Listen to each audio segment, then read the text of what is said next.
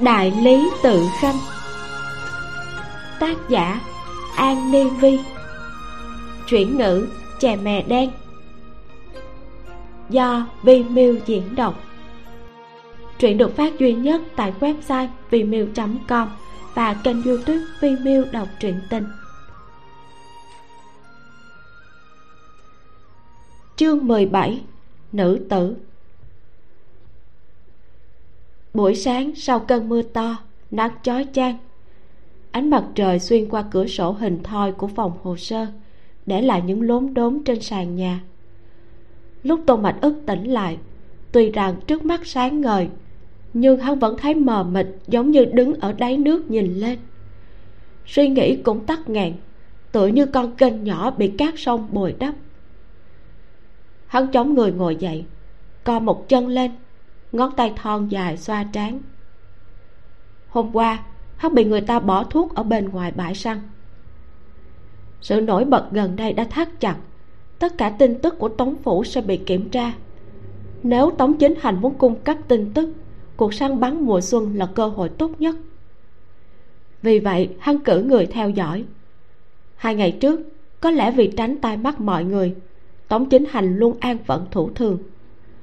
Cho đến hôm qua, mật thám đột nhiên tới báo rằng, ông ta đã thay thường phục, rời khỏi bãi săn, đi đến một ngôi chùa đổ nát ở góc phía bắc.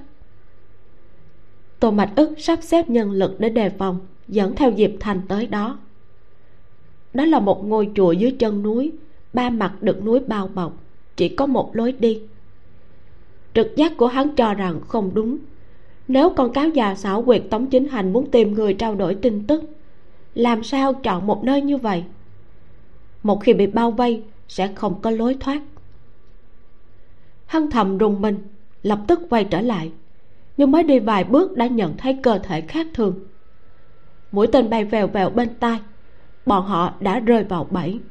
Kẻ tới dường như đang ép hắn vào trong ngôi chùa cổ đó. E là không thể trở lại bãi săn được nếu người tới để lại hậu thủ trên đường trở về, sợ là khó đối phó với kẻ đó trong tình trạng hiện tại. Vì thế, diệp thanh mang theo người đã sắp xếp trước đó ngăn cản người tới. Hắn cưỡi ngựa, trực tiếp quay trở về đại lý tự. Chuyện sau đó, những thước phía sau đều là hình ảnh mơ hồ. Hắn nhớ tiếng sấm, tiếng mưa rơi, tiếng hít thở, xúc cảm mềm mại trên tay nhiệt độ nóng rực dưới thân. Trung y vốn đang che hờ trên người rơi xuống. Một tiếng trầm đục vang lên. Sau đó, hắn giật mình. Lúc này mới lo lắng nhìn xuống bản thân. Hơi thở ngân trệ. Ký ức đêm qua tràn về trong tâm trí hắn như thác lũ. Hắn nhớ rõ, một nữ tử. Trong đầu vang lên một tiếng nổ. Tôn mạch ức đột ngột đứng dậy khóe mắt rơi xuống chiếc áo trắng. Trên đó có vài dấu vết khả nghi. Một khối đã khô cứng, có mùi tanh bặn đặc biệt. Một chút đỏ nhạt trên áo trắng của hắn, giống như mấy đóa mai đỏ trên tuyết, một sự tương phản đáng kinh ngạc. Là máu xử nữ lẫn với những đốm tinh trùng. Đã xem qua vô số hiện trường vụ án, đương nhiên tô đại nhân biết đây là gì sự ảo não chuyển thành khiếp sợ. Hắn lặng lẽ nghiến răng, đồng tử rung mạnh.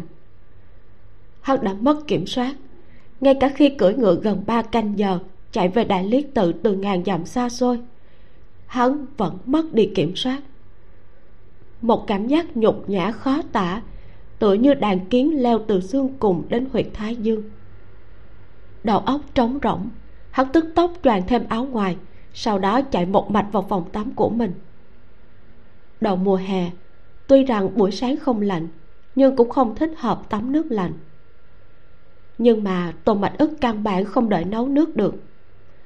Hắn lấy khăn tắm, xoa một lớp đậu tắm thật dày.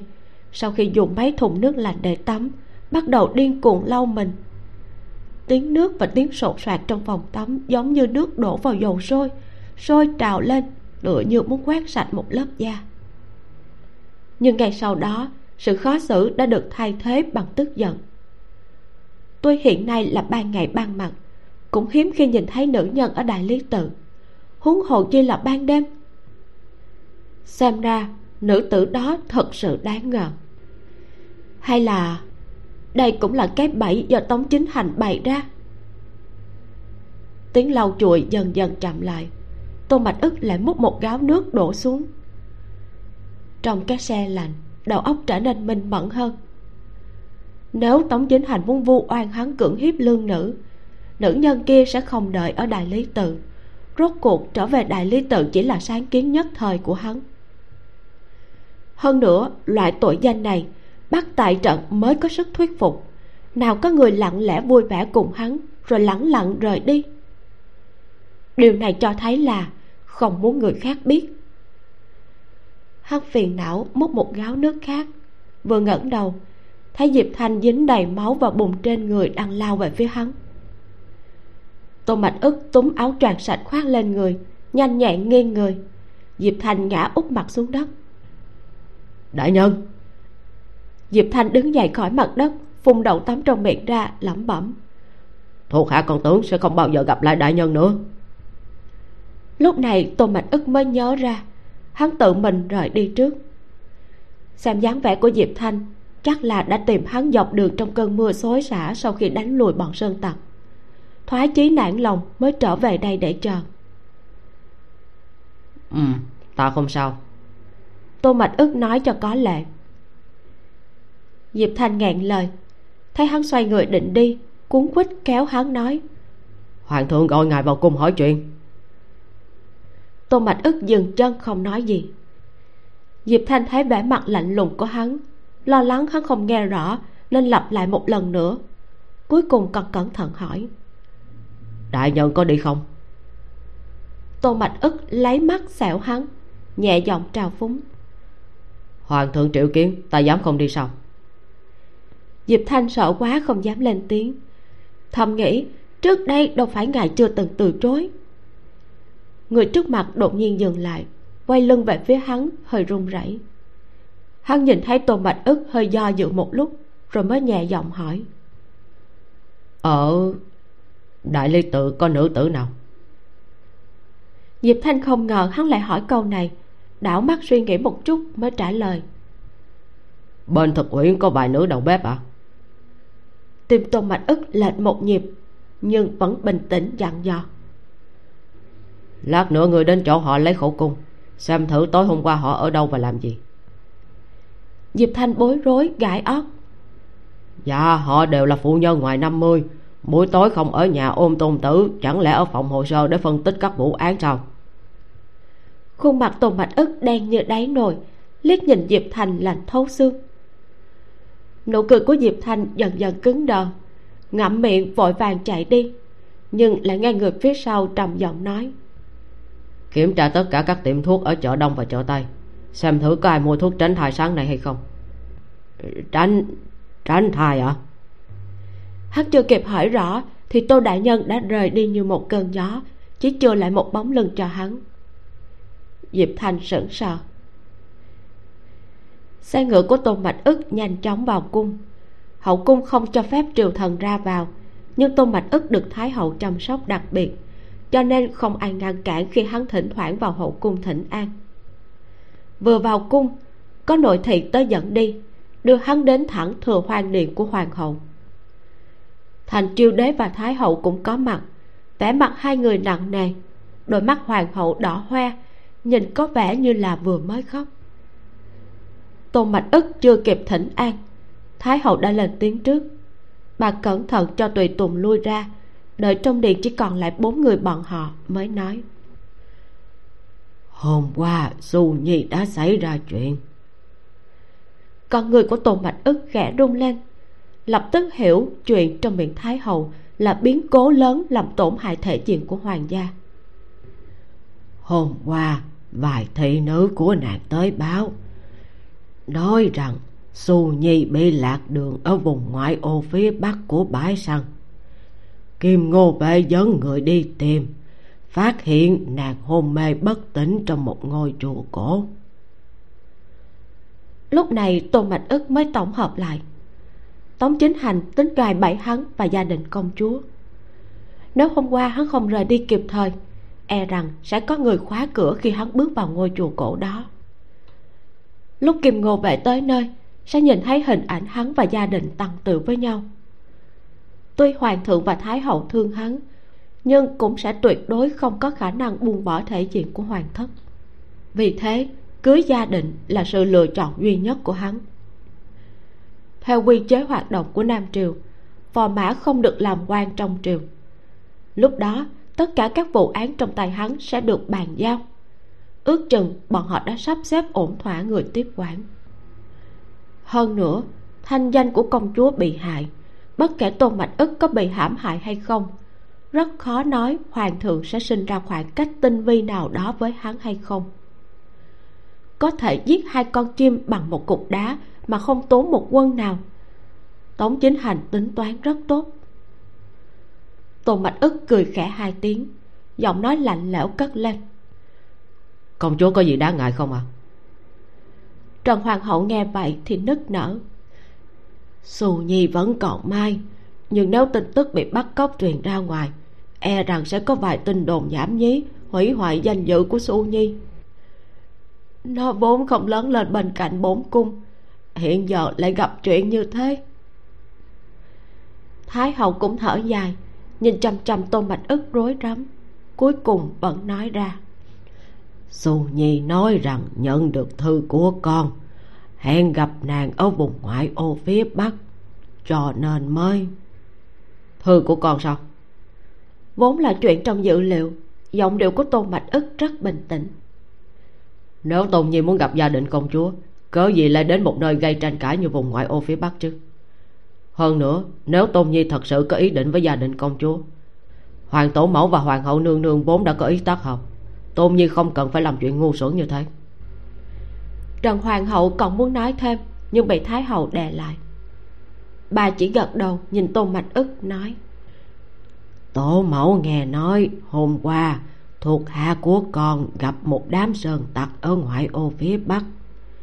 Chuyện này có liên quan đến đám cướp đó sao? Tôn mạch ức dừng một chút.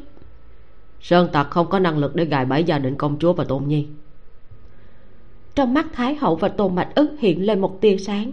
Sau đó ngầm hiểu. Nói như vậy đó chính là chuyện trên triều đình. Bà thân mật kéo hoàng hậu đang ở bên cạnh trấn an. Hậu cung không nên xen vào chuyện trên triều. Cảnh triệt là do ai gia nuôi lớn ai gia tin tưởng nhân phẩm và năng lực của hắn. Hắn chắc chắn sẽ điều tra ra sự thật đòi lại công bằng cho su nhi. Nói xong, bà đứng dậy rời đi. Trần hoàng hậu thấy thái hậu đã lên tiếng đảm bảo, cố ý tránh nói chuyện tiếp theo. Đương nhiên là không dám nói gì thêm. Vội vàng hành lễ với triều thành đế rồi lui ra. Trong điện chỉ còn lại hai quân thần. Trầm mặt hồi lâu, triều thành đế mới hỏi, chẳng lẽ chuyện này có liên quan đến tống chính hành? Ánh mắt của tôn mạch ức thu lại không cho ý kiến. Sắc mặt của triều thành đế lập tức chìm xuống ba phần. Xem ra bọn họ đã biết người đang điều tra tống chính hành nên thật sự hốt hoảng. Ông không nói tống chính hành hốt hoảng mà lại nói là bọn họ hốt hoảng. Cả hai quân thần đều rất rõ bất kể là vụ án bạc giả hay là vụ án gài bẫy hoàng gia hiện giờ tống chính hành chỉ là một quân cờ ở phía trước. Nếu muốn rút mạnh ra không chừng sẽ gây ra phong ba lớn hơn nữa. Vì vậy vào thời điểm đặt thăm dò tình huống của đối phương không thể vứt bỏ quân cờ tống chính hành này. Tô mạch ức nói có thể người ở bên cạnh công chúa động tay động chân. Nếu nói hắn không có quan hệ nào với hoàng gia e rằng khó có thể làm được.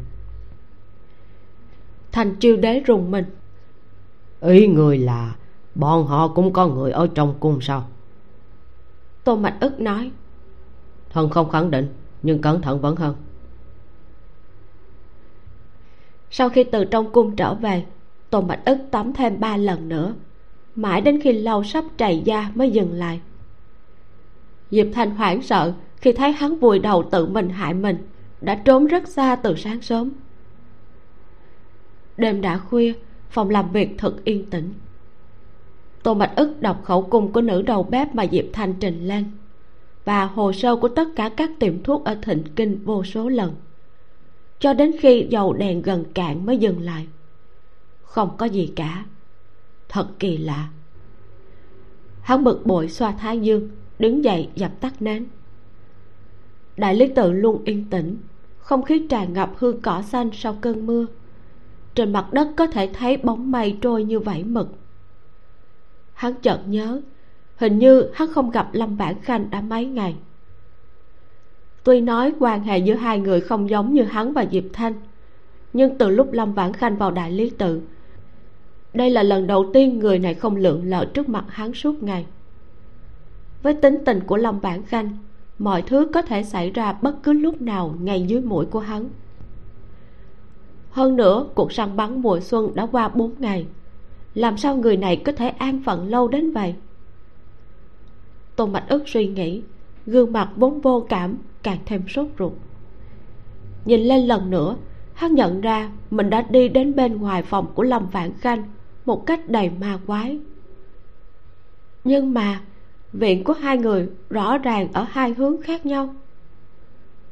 Tô mạch ức nhắm mắt xoa giữa mày cảm thấy gần đây mình thật sự quá mệt mỏi.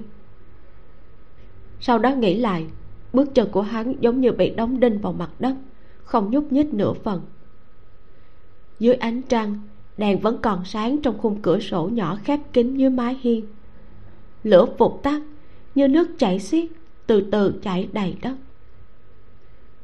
Người trong cửa sổ nằm trước bàn, vùi đầu vào sách. Tư thế cầm bút của hắn rất đẹp không cứng cỏi trí khí giống nam tử, mơ hồ mang theo nét đẹp của nữ tử nhưng không nhu nhược. Khi đọc sách, đầu sẽ nghiêng về bên trái để lộ một đoạn cổ thon dài mảnh khảnh. Những sợi tóc lòa xòa sau tai sẽ dính vào chiếc cổ trắng như tuyết của hắn, giống như dây leo mềm mại mới mọc trên tuyết. Cổ. Tôn bạch ức rùng mình một cảm giác tê dại quen thuộc chạy từ sống lưng đến thẳng tai. Hắn đột nhiên nhớ tới bóng dáng mảnh mai trong phòng hồ sơ đêm đó. Tim đập loạn nhịp, ngay cả hơi thở cũng nặng hơn một chút. Tô mạch ức hắn rốt cuộc đang làm gì? Nửa đêm không ngủ lại chạy đến trước cửa sổ của người khác ngẩn người. Tô mạch ức đột nhiên ảo não, ánh mắt vội vàng tránh ánh nến mờ mịt trên lụa vừa xoay người lại thì thấy một bóng dáng quen thuộc đứng lặng lẽ dưới ánh trăng giống hệt như hắn. Từ ngục. Tô mạch ức giật khóe miệng, cảm thấy đầu mình càng đau hơn. Còn chó ngốc nghếch này nửa đêm không ngủ, chạy đến canh cửa long bản khanh để làm cái gì? Nhưng khi tư ngục ngẩng đầu nhìn hắn, đôi mắt ngấn nước lóe lên nỗi buồn. Nó lặng lẽ bước tới, cọ cái mũi ướt vào lòng bàn tay tôn mạch ức cảm xúc mơ hồ vừa nãy bị cọ bất thình lình nên đã hoàn toàn bị sang bằng. Còn chó ngốc đang thương hại hắn sao? Nếu không vì sao lại trưng ra dáng vẻ? Đều là người lưu lạc trốn thiên nhai. Được một con chó an ủi tô đại nhân không cảm thấy tốt hơn một chút nào. Ngược lại tức giận kéo con chó nhà mình bỏ đi không thèm quay đầu lại. Bị ám ảnh. Tô mạch ức lẩm bẩm wow wow. Từ ngục cũng đồng ý. Chương 18 phong hàng ánh trăng trong vắt, vài ngọn đèn cung đình đung đưa. Vệ xu đứng trước cửa sổ, nhìn một hàng ánh lửa lọc lòe yếu ớt phía xa xa, đi về phía thừa hoang điền đó là kiệu của hoàng hậu và thái hậu. 15 phút trước, nàng được người ôm xuống từ trên xà nhà khóc lóc đòi tự sát để chứng minh sự trong sạch. Chuyện này cuối cùng cũng khiến thái hậu sợ hãi. Lần trước, kế hoạch thất bại, đương nhiên đám người kia sẽ không buông tha nàng. Bọn họ muốn nàng tìm cách can thiệp vào quá trình điều tra vụ án của tôn bạch ức để cung cấp thông tin. Muốn tiếp cận tôn bạch ức, ngoài thông qua hoàng thượng thì phải thông qua thái hậu. Nhưng cho dù hoàng hậu thuyết phục ra sao thái hậu vẫn không hé chút lời nào về chuyện của tôn mạch ức. Không còn lựa chọn nào khác, nàng đành phải tự đạo diễn như vậy. Bóng người đã đi đến trước điện. Nàng nghe thấy tiếng người gác đêm quỳ xuống thỉnh an, nên lập tức quay về giường nằm. Cửa mở ra, lửa trong phòng được dập tắt, phản chiếu đôi mắt sưng hút của trần hoàng hậu. Mặc dù vẻ mặt của thái hậu có chút không vui, nhưng vẫn càng thương tiếc hơn hoàng tổ mẫu. Vệ xu run rẩy gọi, hốc mắt lập tức đỏ lên. Dù gì cũng là cháu gái ruột, lại là một tiểu cô nương. Gặp chút chuyện nên làm việc ngốc cũng có thể hiểu được. Thái hậu lập tức mềm lòng, đi tới mép giường của vệ xu ngồi xuống, sờ gương mặt tái nhợt của nàng. Sao lại làm chuyện ngốc nghếch này hả? Thái hậu nắm bàn tay yếu ớt của nàng, đau lòng nói. Nếu phụ hoàng còn biết, phóng chừng sẽ đến nói rằng còn không hiểu chuyện. Vệ xu không trả lời, đôi mắt đẹp động đầy hơi nước khiến người ta xót xa. Thái hậu đành phải an ủi nàng. Chuyện của con, hoàng thượng và cánh triệt sẽ giải quyết, con cần gì phải náo loạn? Vệ xu nghe vậy nước mắt rốt cuộc không kìm được nữa. Từng giọt từng giọt rơi xuống giống như hạt trâu bị đứt. Là xu nhi tùy hứng. Xu nhi không nên làm mẫu hậu và hoàng tổ mẫu lo lắng. Nhưng xu nhi rất sợ. Nàng nức nở, như thể cố gắng hết sức để kìm nén cảm xúc. So với gào khóc ầm ĩ, dáng vẻ vừa sợ vừa uất ức bây giờ càng khiến người khác đau lòng hơn mỗi đêm xu nhi nhắm mắt lại.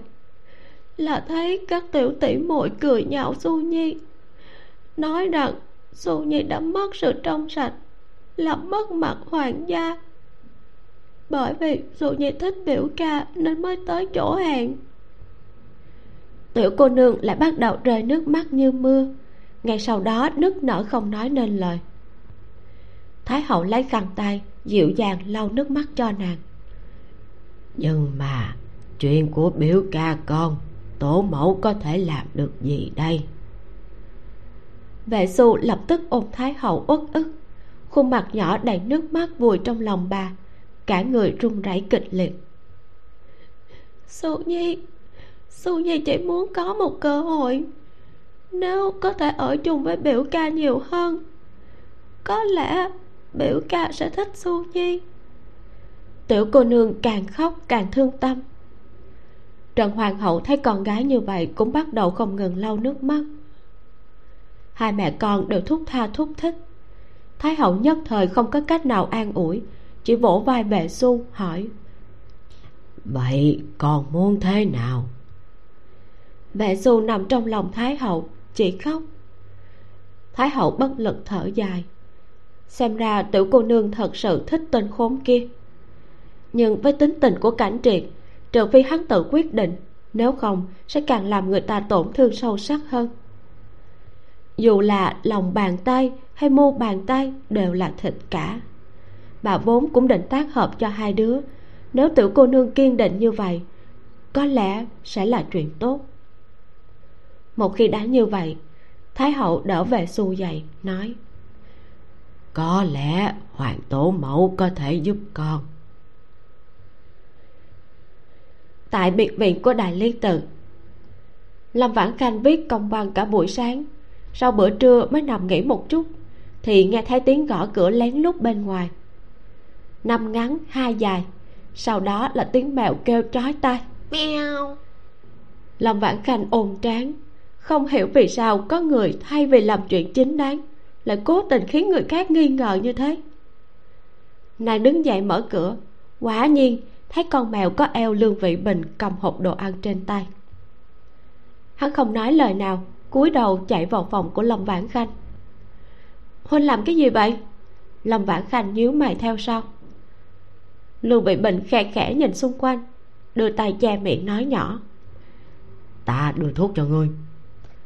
Lâm vãn khanh cảm thấy lòng ngực căng thẳng cầm hộp đồ ăn trong tay hắn kéo chiếc ghế để hắn ngồi lên cho nên huynh trèo tường vào hả? Lương vị bình sửng sốt nói một cách tự hào. Làm gì có ta nói ta tìm lâm vãn khanh lâm lục sự người ta liền đưa ta tới đây. Hắn đứng dậy nói chuyện quan sát nơi ở của lâm vãn khanh không khỏi thốt lên. Ta nói nè đại lý tự quản lý hình ngục trong thiên hạ không tệ nhỉ. Ngươi xem xa nhà này còn dày hơn cả kinh triệu phủ lâm vãn khanh vừa uống thuốc vừa dùng mắt xẻo hắn. Vừa rồi huynh ở bên ngoài lắm la lắm lét không phải muốn cho người ta hiểu lầm là tới đại lý tự cướp ngục đó chứ. Lương vị bình ngàn biện hộ như bị uất ức. Đây không phải là sự khác biệt giữa nam và nữ hay sao? Ta là một đại nam nhân ban ngày ban mặt lại vào quê phòng của một nữ tử như ngươi còn đóng cửa nữa để cho người khác thấy thì ta phải giải thích thế nào? Làm vãn khanh không nói nên lời chỉ muốn nhanh chóng uống xong thuốc rồi tống cổ lương vị bình về. Cái cửa nhỏ bằng gỗ đã lâu không sửa, đột nhiên bị người ta đẩy ra. Két một tiếng, giống như móng tay xẹt qua bức tường đá nhẵn nhụi. Ánh sáng từ ngoài cửa xuyên vào phòng bị che hơn phân nửa. Lâm vãn khanh ngẩng đầu khi nghe tiếng động. Tay rung lên, thuốc đang bừng bị tạt ra ngoài, nóng đến mức nàng suýt làm rơi chén nàng chột dạ giấu thuốc trong tay ra sau lưng nhìn người mới tới hỏi ngươi ngươi vào mà sao không gõ cửa? Diệp thanh quay đầu lại nhìn xoa ót trả lời ngươi không đóng cửa mà. Lâm vãn khanh không dám ngẩng đầu ánh mắt rơi vào 13 viên kim ngọc trên thắt lưng của quan bào màu tím đang đứng bên cạnh. Đây là lần đầu tiên hai người gặp mặt sau trận mưa lớn đêm đó lòng vãn khanh hơi đỏ mặt. Bởi vì chỉ một mình nàng biết sức mạnh, tốc độ và độ bền của cái eo này. Nàng sững sờ, sau đó lắc đầu thật nhanh, ném những ý nghĩ xấu hổ đó đi.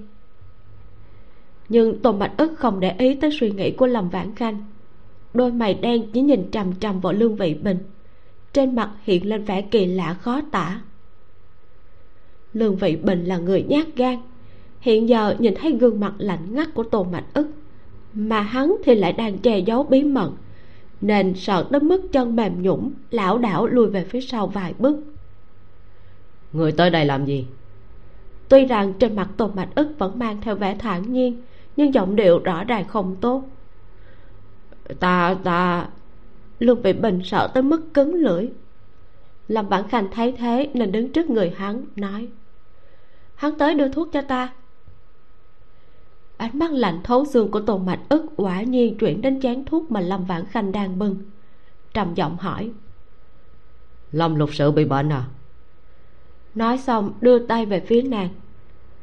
Lâm vãn khanh giật mình bất chấp chuyện thuốc mới nấu xong lập tức ngửa đầu uống một hơi cạn sạch. Uống quá gấp quá nhanh chất lỏng tràn qua mũi nóng đến nỗi cổ họng của nàng nóng rang ho một trận. Nhưng mà tay của tôn mạch ức lại dừng ở chiếc khăn trên cổ nàng nhìn nàng với ánh mắt khó hiểu. Hôm nay trời đã ấm tại sao lâm lục sự còn quấn khăn sắc mặt của lâm vãn khanh lập tức tái nhợt vội vàng ném chén xuống để che cổ mình. Ta ta bị phong hàn lan trung nói phải mang khăn quàng cổ để giữ ấm. Tôn mạch ức nhìn nàng đôi mắt vượng hẹp dài hơi nheo lại. Dù sao cũng làm quan nhiều năm trải qua gian truân nguy hiểm trên triều đình, không thể ngăn được khí chất của người quyền cao chức trọng trên người. Hiện giờ lại mang theo ánh mắt không thân thiện. Tuy là người bình tĩnh khi gặp khó khăn, lâm vãn khanh cũng lập tức khẽ dời ánh mắt, cúi đầu nhìn ba mét vuông dưới chân mình. Tô mạch ức lấy giấy bút trong tay diệp thanh, nhét vào ngực lâm vãn khanh, nói, cầm đồ đi theo nói xong xoay người rời đi. Lâm vãn khanh hình lình bị nhét vào ngực bút trên tay còn chưa cầm chắc đã nghe tô mạch ức nói. Lại có một vụ án giết người và cưỡng hiếp ở bạch uyển của thành nam. Diệp thanh lật đật đi theo tới bên cạnh tôn mạch ức thì bị hắn kéo lại. Vậy lương chủ bộ của kinh triệu phủ có quan hệ rất tốt với lâm lục sự sao? Tôn mạch ức hỏi giọng nói không chút cảm xúc diệp thanh suy nghĩ do dự nói. Hẳn là không tệ lắm. Lần trước lâm lục sự bị phạt rồi. Lúc thủ hạ tới đưa thuốc nhìn thấy hắn ở trong phòng của lâm lục sư chăm sóc. Tôn mạch ức đột ngột dừng bước xoay người nhìn lại. Bị thương bị bệnh đều do lương vị bình chăm sóc. Xem ra quan hệ giữa hai người không giống bình thường. Không hiểu sao hắn lập tức cảm thấy càng không vui giống như một tảng đá lớn đè lên ngực khiến hắn khó thở. Chỉ có thể lạnh mặt nói với diệp thanh. Bảo hắn nhanh lên nếu trì hoãn thì tự mình cưỡi ngựa đi. Diệp thanh đồng ý. Đột nhiên nhớ ra đại lý tự đâu có chuẩn bị ngựa cho lâm vãn khanh nên không khỏi lắm miệng hỏi thêm. Tô đại nhân đang đi ở phía trước vung tay áo rộng lạnh lùng liếc xéo hắn. Cưỡi ngựa của người vậy thủ hạ làm sao? Chân dài của người để làm gì? Diệp thanh không nói được gì. Bánh xe lọc cọc cọ sát với mặt đất, chạy qua các vết lồi lõm trên phiến đá xanh. Long vãn khanh buông tấm rèm đang nắm trong tay xuống, chuyển ánh mắt từ phố xá nhộn nhịp trở lại người ngồi bên cạnh. Tô mạch ức dường như không muốn để ý tới nàng vừa lên xe đã bày ra vẻ mặt cự người ngàn dặm. Từ đầu tới cuối chỉ có khuôn mặt đen thui, dựa vào thành xe nhắm mắt lại. Trong không gian vốn nhỏ và chật hẹp, áp suất không khí thấp đến mức đáng sợ. Làm vãn khanh vốn cũng lo lắng, nên không muốn chọc tức hắn vào lúc này. Hai người lặng lẽ ngồi trên xe suốt quãng đường, từ đại lý tự ở thành bắc của thịnh kinh tới bạch uyển ở thành nam vừa xuống xe, tô mạch ức không chờ nàng, dẫn đầu một nhóm người đi vào cửa viện. Đây là một ngôi nhà của tư nhân. Mấy năm trước được một phủ thương mua và biến thành ngoại trạch. Ngày thường không có người ở, chỉ có hai nha hoàn và một ngoại thất của phú thương. Chỉ khi nào phú thương tới thịnh kinh buôn bán mới ở lại qua đêm. Người chết là ngoại thất sống trong căn nhà của phú thương thi thể của nàng được phát hiện khi nha hoàn quét dọn vào sáng sớm. Theo lời của nha hoàn hậu hạ, vị vân đại cô nương là một ca kỹ ở bình khang phường trước khi trở thành ngoại thất. Cho nên, buổi chiều mỗi ngày sẽ đánh đàn luyện giọng tới giờ cơm sẽ đến đại đường dùng bữa. Nhưng hôm nay, nha hoàn phát hiện sự khác thường khi nàng không đến đại đường bao giờ dùng cơm. Nha hoàn cuối cùng tìm thấy nàng trong phòng ngủ lúc ấy, nàng đã chết. Lâm vãn khanh vừa ghi lại lời kể của hai nha hoàn, vừa đi theo tô mạch ức, đi đến giường nơi đặt người chết. Chỉ nhìn thoáng qua, lâm vãn khanh giật mình khi thấy xác chết, lập tức nôn khan một tiếng. Lúc trước ở kinh triệu phủ, nàng chỉ phụ trách sao chép và sửa sang hồ sơ vụ án, chưa bao giờ đích thân đến hiện trường.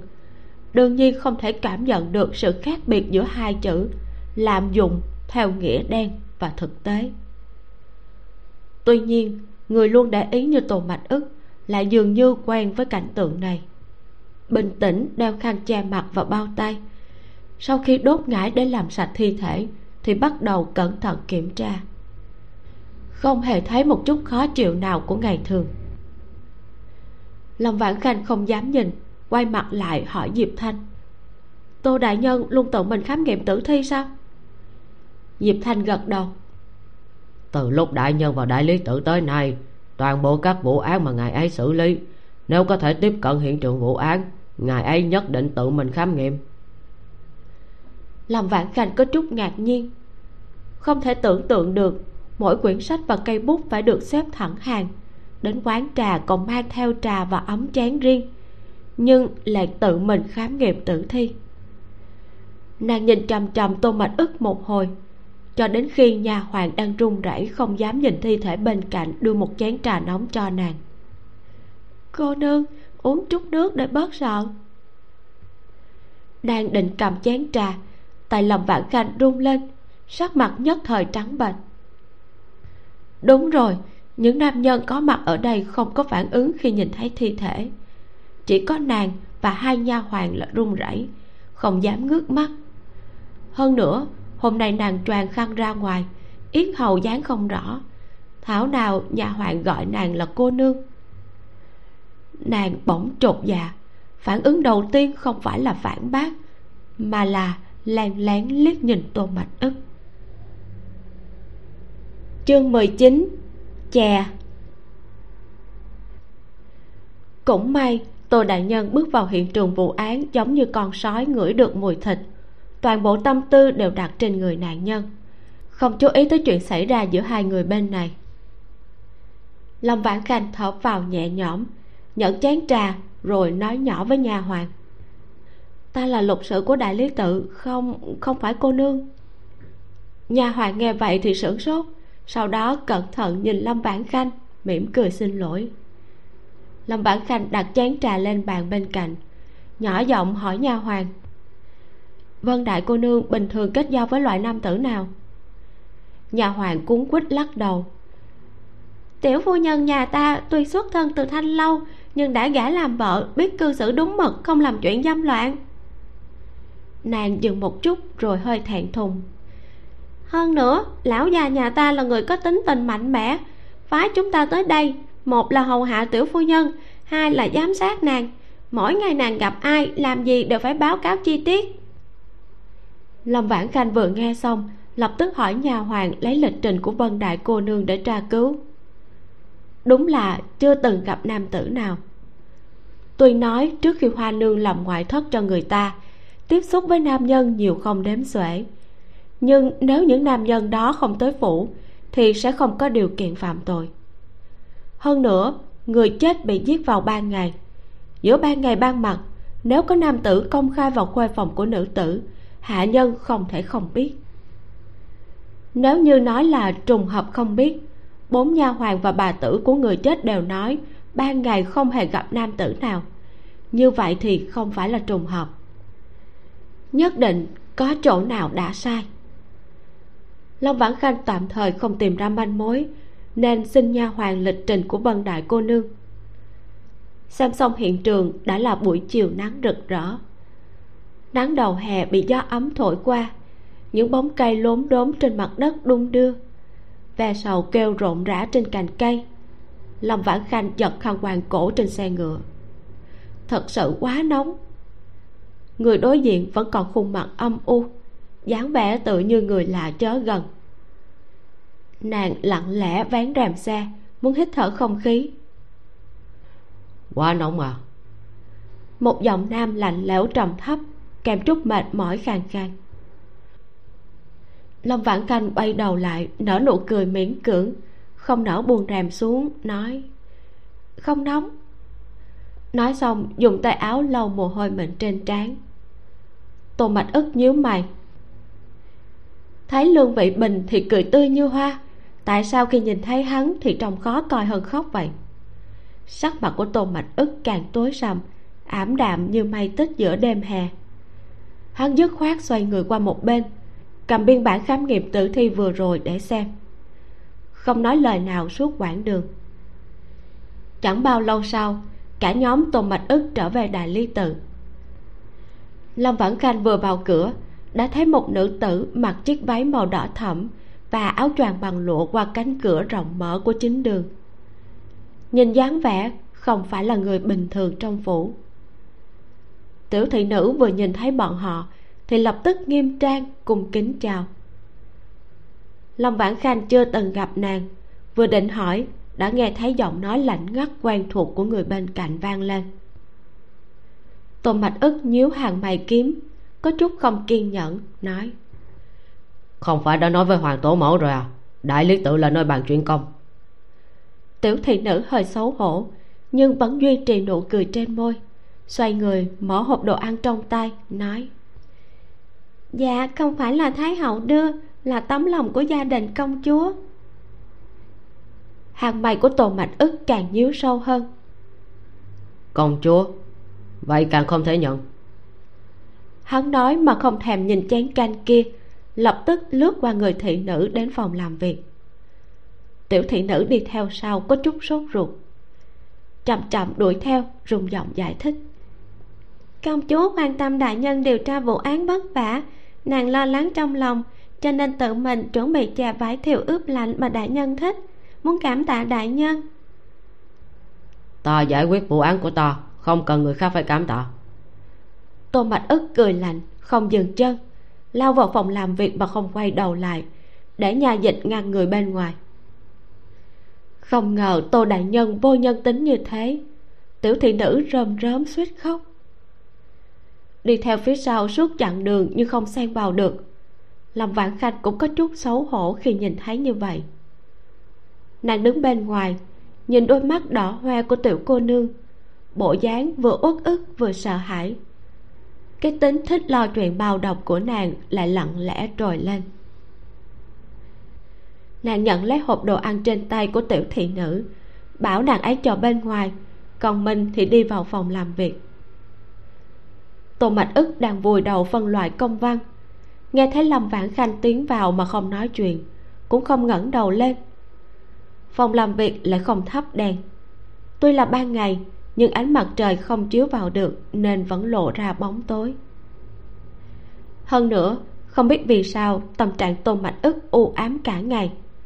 Lâm vãn khanh hơi căng thẳng, không dám mở miệng cắt ngang chuyện hắn đang làm. Nàng chỉ bước tới cố ý phát ra tiếng bước chân nặng một chút. Chờ tô đại nhân ngẩng đầu để răng dậy mới dám lên tiếng.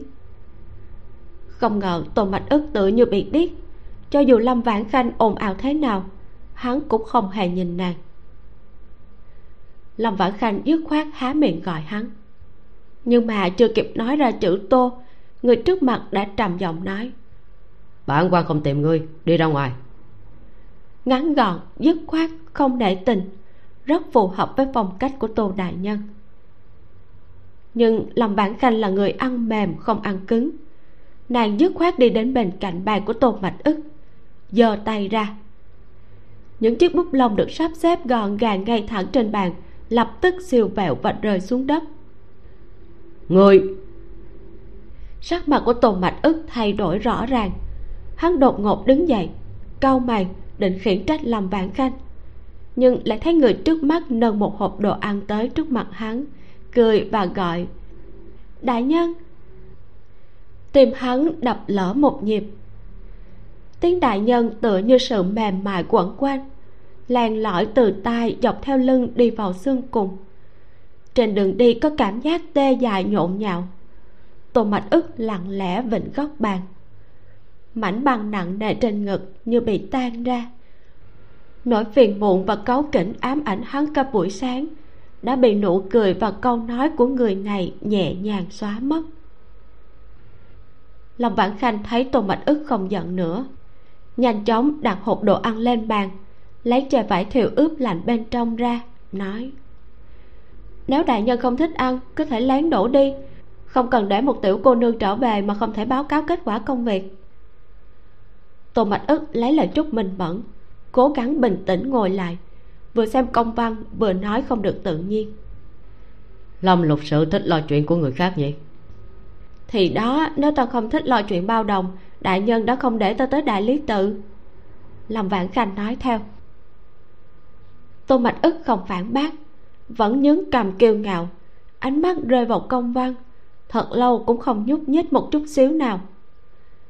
Lâm vãn khanh dứt khoát đưa chén trà tới trước mặt hắn nói với ánh mắt tiếc nuối. Đại nhân xem này, được làm từ vải tươi đó, đợt vải tươi đầu tiên ở lĩnh nam, vô giá vào thời điểm này trong năm. Cách tốt nhất để hạ nhiệt và giải tỏa cơn nóng, đổ đi thì tiếc lắm. Nghe nàng nói vậy, tô mạch ức chợt nhớ, vừa rồi lúc lâm vãn khanh ở trong xe ngựa, khuôn mặt nhỏ nhắn, rõ ràng đỏ bừng vì nóng, còn cố làm ra vẻ là mình không nóng hắn nói với giọng điệu pha chút đả kích. Người thích thì cứ ăn. Lâm vãn khanh ngẩn người. Cầm muỗng sứ ngồi trên ghế hoa lê thấp màu vàng bên cạnh bàn ăn trước mặt tô mạch ức. Trái vải trong suốt trắng mịn màng nước đá mát lạnh lượng đường thích hợp. Không biết cẩu quan khó chịu vì cái gì. Cha vừa vào miệng tiếng kêu khe khẽ chuyển động xen lẫn vị ngọt của vải giống một bàn tay quyến rũ, xoay cầm tôm mạch ức qua hướng này. Dáng vẻ người này đang ăn thật đáng yêu. Đôi môi ẩm ướt chạm nhẹ vào mép của muỗng sứ. Nét mặt tập trung và say mê. Lúc ăn vui vẻ sẽ hơi nhắm mắt, thở ra một tiếng tán thưởng. Đôi chân sẽ bất giác đồng đưa qua lại. Sau đó, thè đầu lưỡi hồng hào mềm mại, thông thả liếm một vòng trên môi ánh mắt tô bạch ức sững sờ. Đột nhiên nhớ tới đêm đó, người dưới thân của mình cũng có cái lưỡi đinh hương như thế này. Khi bị hắn giữ ở giữa môi răng, sẽ hơi rùng mình vì ngượng ngùng. Lúc tình đến chỗ sâu, sẽ cắn vài hắn với nỗi băn khoăn, tựa như sợ làm cho hắn đau. Đầu óc trở nên trống rỗng, tô mạch ức cảm giác được đầu lưỡi nhỏ bé dường như đang liếm trong lòng hắn cào tê tê dài dài. Cái loại ngứa ngáy đó khiến tim ngừng đập. Sau đó, máu cả người sôi trào, chảy xuống đến một nơi nào đó giữa hai xương đùi. Quan bào vốn nên ngoan ngoãn rủ trên chân hắn. Giờ phút này đã ngóc đầu dậy, dựng một cái lều lớn ở dưới bàn. Tuy đã trải qua vô số trường hợp, tô đại nhân cũng đột nhiên thấy luống cuống chỉ muốn tát cho mình một cái. Hắn nhất định đã bị yêu nữ hút hồn đêm đó. Nếu không, tại sao hắn lại có suy nghĩ khó hiểu như thế đối với lâm vãn khanh? Tuy rằng người này thật sự không được, không thể tiếp tục nghĩ về nó nữa. Tô mạch ức thô bạo, ngăn lại dòng suy nghĩ hỗn loạn của mình. Đột nhiên đứng dậy, không nói lời nào, lập tức lao thẳng về phía cửa thư phòng đang tập trung ăn chè vải thiều ướp lạnh. Làm vãn khanh suýt nữa là bị sặc bởi tiếng động bất thình lình. Nàng chỉ thấy sắc mặt đen như đáy nồi của tô đại nhân, đi vòng qua cửa từ phía sau với tư thế cực kỳ quái dị, gần như bỏ chạy một cách chật vật. Lâm vãn khanh sợ có chuyện gì quan trọng đã xảy ra, không kịp đặt chén trên tay xuống, lập tức đuổi theo. Nhưng nàng nhìn thấy tô đại nhân luôn thờ ơ dù núi thái sơn có sập ngay trước mặt, lại vội vã rời khỏi phòng làm việc chỉ để vào phòng tắm. Rầm một tiếng tiếng nước vang dội giống như ai đó trực tiếp đổ một thùng nước lên đầu mình. Lòng vãn khanh sửng sốt. Bên kia, tiểu thị nữ đang chờ bên ngoài cũng tỏ vẻ khó hiểu, đi tới cẩn thận hỏi han. Sợ chán chè của mình chọc tô đại nhân không vui lúc này làm vãn khanh mới nhớ, vừa rồi nàng thuyết phục tôn mạch ức. Kết quả bị lời nói của hắn chọc tức, nên đã ăn sạch chén chè. Nàng nhìn tiểu thị nữ, nhất thời không biết nói gì, chỉ có thể cười ngượng ngùng, đưa chén không trên tay vào hộp đồ ăn rồi chạy đi. Đã trễ giờ, tiểu thị nữ cầm hộp đồ ăn, vui vẻ trở về thừa hoang điện báo cáo vệ xu nhìn cái chén trống rỗng, nhất thời cũng kinh ngạc. Bởi vì thái hậu từng nói, tô mạch ức là người ngoài lạnh trong nóng, lúc bắt đầu sẽ gặp trắc trở, nhưng điều quan trọng là cần kiên trì tiếp tục chạm vào sự thương tiếc của hắn. Cho nên, lần tiếp xúc đầu tiên này, vệ xu hoàn toàn không hy vọng gì cả. Nhưng hiện giờ lại thu được kết quả bất ngờ. Chén trà này người chắc chắn là tô đại nhân nhận lấy. Vệ xu hỏi, thần sắc trên mặt vẫn còn mờ mịt. Tiểu thị nữ gật đầu lia lịa. Lúc đầu tô đại nhân vốn không nhận, nhưng lục sử bên cạnh ngài ấy rất tốt, giúp nô tỳ đem chén trà này vào. Vệ xu ngẩng đầu, ánh mắt tràn đầy nghi ngờ. Lục sự tên gì? Dạ không biết tên gì, nhưng nô tỳ nghe mọi người gọi là lâm lục sự vệ xu vô thức lẩm bẩm ba chữ lâm lục sự, rồi đột nhiên thông suốt. Ngay cả thái hậu cũng không nói nổi tô mạch ức, lâm lục sự này lại khuyên được. Như vậy, hắn nhất định là rất được tô mạch ức tin tưởng. Tô mạch ức không yêu tiền, không yêu quyền lực, không yêu sắc đẹp, nhưng điều đó không có nghĩa là hắn không yêu người bên cạnh. Biết đâu, lâm lục sự này có thể bị mình thu phục sau này sẽ tiếp cận với tôn mạch ức dễ dàng hơn. Vệ xu nở nụ cười tươi rói trên mặt. Xem ra, có thể cho người đến lại bộ điều tra bị lâm lục sự này. Nếu sử dụng được thì tiếp xúc trước cũng không tệ. chương 20 Mộng Xuân. Phường Bình Khang, Nơi ăn chơi vô độ, Xa hoa trụy lạc, Chưa bao giờ là nơi mà Tôn Mạch ức thích tới. Vì vậy, Hắn đứng ở lối vào nam khúc của phường Bình Khang gần nửa canh giờ, nhưng không di chuyển nửa bước. Chuyện sáng hôm đó khiến hắn quá bàng hoàng. Đến nỗi người luôn bình tĩnh như hắn cảm thấy không thể nào tin được. Vì vậy hôm nay, sau khi tan việc, hắn tách khỏi diệp thanh, một mình đi tới nơi lạc thú này. Nếu tìm niềm vui, nên có nhiều loại. Nơi đây ngoài các hoa nương bán mình bán nghệ đương nhiên còn có đủ loại tiểu quan. Trong phòng, ngập tràn hương vị ngọt ngào, hơi nóng của trà tỏa ra trên bàn. Đối diện với chén trà nóng là bốn chén sứ được xếp ngay ngắn thành hàng. Phía sau là tám con mắt của bốn tiểu quan đầu bảng với gương mặt mờ mịt. Ở phường bình khang lâu như vậy có lẽ đây là lần đầu tiên họ gặp phải người khách thế này. Tới thanh lâu, không nghe nhạc, không uống rượu, không sờ mỹ nhân, không qua đêm, mà bảo bọn họ ăn chè vải thiều ướp lạnh, ăn một chén cho mười lượng bạc. Mọi người nhìn nhau, tuy rằng không hiểu vị lan quân tuấn tú ăn mặc chỉnh tề này có sở thích đặc biệt gì nhưng vì mười lượng bạc, từng người vẫn bưng chén lên, vùi đầu chăm chú ăn. Nhưng mà, tô đại nhân ngồi đối diện, nhìn toàn bộ hành trình với vẻ mặt vô cảm lại càng nghi ngờ thêm. Không đúng, không có cảm giác. Mặc dù những nam nhân này đã cố hết sức ổng ẹo tạo dáng, ăn chè như những đóa hoa, hắn vẫn không tìm thấy cảm giác như lúc nhìn lâm vãn khanh vào ban ngày lúc đó lý trí của hắn hoàn toàn bị xóa sổ. Thân thể và tâm trí không còn kiểm soát được nữa. Đủ rồi.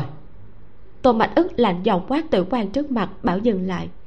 Ném xuống 40 lượng bạc rồi ngang ngang rời đi. Sáng hôm sau là ngày tô mạch ức quy định mỗi tháng phải dọn dẹp các hồ sơ vụ án một lần những vụ án khó giải quyết còn tồn động sẽ được chủ sự phụ trách báo cáo với tô mạch ức vào ngày này. Sau đó, hắn sẽ quyết định vụ án nên chuyển đi hay giữ lại. Lâm vãn khanh đứng giữa vài đại lý tự thừa và đại lý tự chính, trong khó xử và bối rối. Dựa theo thứ hạng, nàng là người cuối cùng đi vào. Đàn hương lượn lờ trong phòng. Tô đại nhân trong bộ áo tím ngồi nghiêm trang trầm mặt xem hồ sơ vụ án giết người và hiếp dâm trong tay. Hàng mày kiếm anh tuấn thỉnh thoảng nhíu lại. Hắn nghe thấy bước chân của lâm vãn khanh, bờ vai vốn hơi căng lại vùi xuống, như thể cố ý không để ý đến nàng. Lâm vãn khanh biết tính tình chó má của người này lại tái phát. Nàng biểu môi, đến bên cạnh và ngoan ngoãn ngồi xuống, chờ tô đại nhân hỏi chuyện hai người nhất thời không nói gì chỉ còn lại gió mát và khói trong. Lâm lục sự tới đại lý tự đã bao lâu rồi? Người ngồi sau bàn cất tiếng hỏi giọng nói nghiêm nghị và lạnh lẽo không chứa bất kỳ cảm xúc nào. Lâm vãn khanh biết mỗi khi người này nghiêm túc gọi mình là lâm lục sự là lúc hắn chuẩn bị làm khó người khác. Vì thế nàng phải yếu ớt đáp lại nửa nửa tháng. Người đối diện khẽ cười khép hồ sơ trên tay lại nhìn nàng nói. Nhưng ta lại nhớ lâm lục sự đến hôm cuối tháng tư hiện giờ đã hơn nửa tháng năm. À là hơn nửa tháng. Lâm vãn khanh đáp. Tôn mạch ức nghe vậy đặt hồ sơ trên tay xuống ngón tay với khớp xương rõ ràng gõ nhẹ hai lần rồi hỏi vậy vụ án hiếp dâm và giết người mà lâm lục sự phụ trách có tiến triển gì không? Biết ngay là hắn muốn hỏi vấn đề này. Đầu lâm vạn khanh nhất thời phình to gấp đôi. Hơn nửa tháng nay, nàng đã trải qua thích khách ở đài lý tự, đồng cùng ở tống phủ. Sau đó là chuyện đêm mưa cùng với tô mạch ức. Thật sự có rất ít thời gian để điều tra vụ án. Nàng lại không thể vào phòng hồ sơ nếu muốn tra cứu các ghi chép phải được sự đồng ý của tôn mạch ức. Huống hồ còn liên tục không gặp cẩu quan này. Bây giờ, hắn còn mặt mũi để chất vấn nàng à? Lòng vãn khanh tức giận đến ù tai. Hít sâu hai hơi, mới miễn cưỡng bình tĩnh lại, nhẹ giọng nói. Vụ án này ban đầu ở kinh triệu phủ là một vụ án quan trọng. Rất khó điều tra, luôn có một nhóm phụ trách. Nàng lén nhìn tô mạch ức thấy sắc mặt hắn không quá khó coi bổ sung thêm. Hay là đại nhân phái thêm người cho ti chức đi. Tô mạnh ức cười lạnh. Hờ còn muốn thêm người sao? Lâm vãn khanh gật đầu. Không cần nhiều một người là được. Chuyển lương vị bình của kinh triệu phủ qua. Chưa dứt lời khuôn mặt của người trước mắt chìm xuống rõ rệt. Lòng vãn khanh thấy vậy thức thời ngậm miệng thầm nghĩ, tính tình của cậu quan này càng ngày càng kỳ quái. Nhưng mà lúc này, trong lòng tô đại nhân, người bị gọi là cậu quan, tràn đầy ba chữ lương vị bình.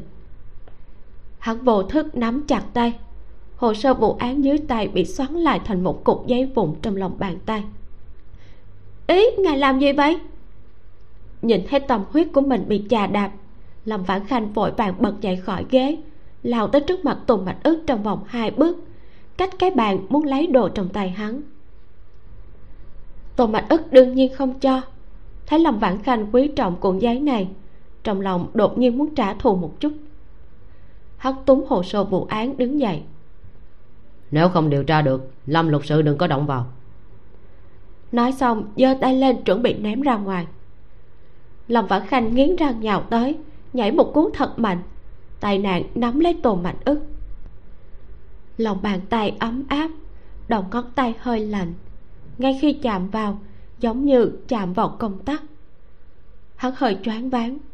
Sau đó là sợi tóc mềm mại lướt qua cầm, đi tới gò má, chui vào lòng tay sự tức giận trong lòng ngực thoáng chốc ấm lên, hóa thành một dòng suối nóng ẩm chạy khắp cơ thể.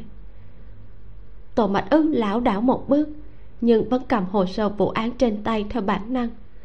Thình lình bị toàn bộ trọng lượng của lâm vãn khanh đè lên, kéo hắn về phía trước. Ôi cha! Lâm vãn khanh kêu lên, còn bàn làm việc thì bị đẩy phát ra tiếng kêu trói tai. Chân bàn vạch ra một vết nông trên mặt đất. Khi mọi chuyện lăn xuống, tô mạch ức mới phát hiện mình lanh tay lẹ mắt chống lên bàn, tay còn lại đang đỡ eo lâm vãn khanh cả người làm bản khanh được hắn ôm chặt trong lòng, trên tay vẫn cầm tập hồ sơ nhàu nát. Mùi cơ thể nữ tử tỏa ra từ tấm lưng thấm mồ hôi và bụi bặm. Cơn mưa to đầu mùa hè, tiếng thở của cỏ xanh. Một sợi dây trong tâm trí đứt vật hơi thở của nàng ở ngay bên tai hắn, gần trong gan tấc. Một suy nghĩ hoang đường trong đầu giống như một con chim trắng không thể ngăn cản bay tán loạn ra khỏi lòng. Hơi thở của hắn ngừng lại trong giây lát. Đại nhân! Giọng nói của diệp thành vang lên bên ngoài. Tổ mạch ức cuốn quýt buông tay trột dạ đẩy lòng vãn khanh ra thật xa. Diệp thanh cầm một tấm thiệp trong tay không để ý tới lâm vãn khanh đang ngã ngồi bên cạnh. Hắn đưa thiệp cho tôn bạch ức ánh mắt đầy mong chờ. Hoàng thượng hoàng thượng thông cảm cho sự vất vả của đại nhân trong việc xử lý các vụ án.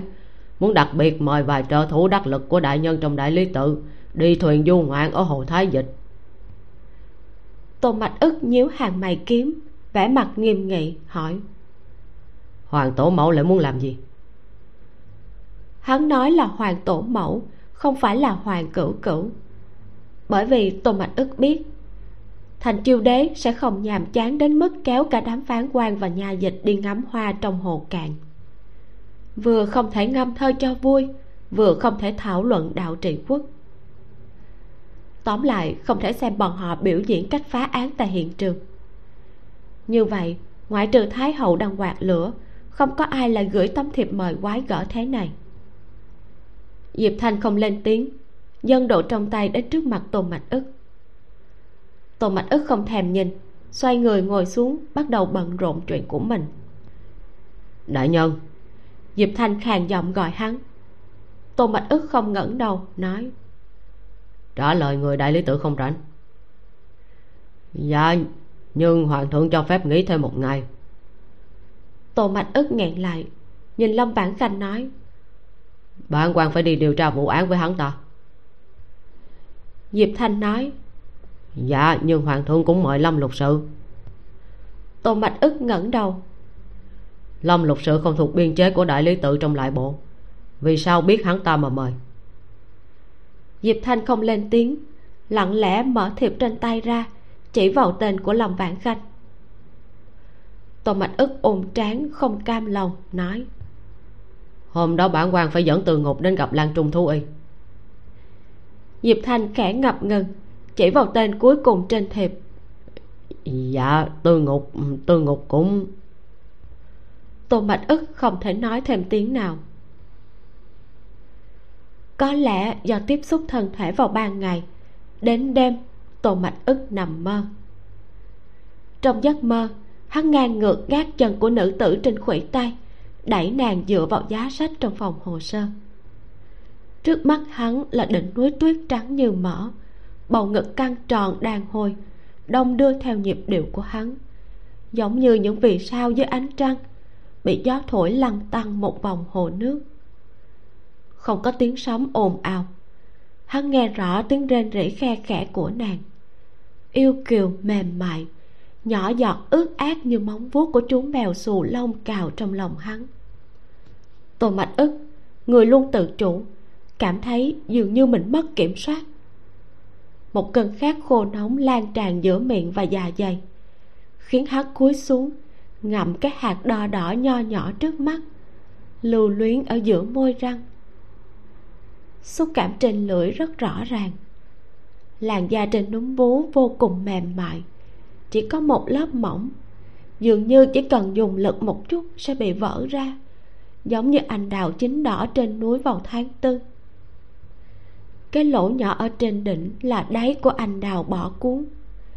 Khi đầu lưỡi di chuyển vào trong, tựa như có thể lấy ra nước ngọt. Một cảm giác xấu hổ len lỏi trong tâm trí hắn, nhưng nhanh chóng bị cơn đau ở dưới thân xóa sạch. Cái gì lễ nghĩa liêm sĩ cái gì lạnh lùng tự kiềm chế.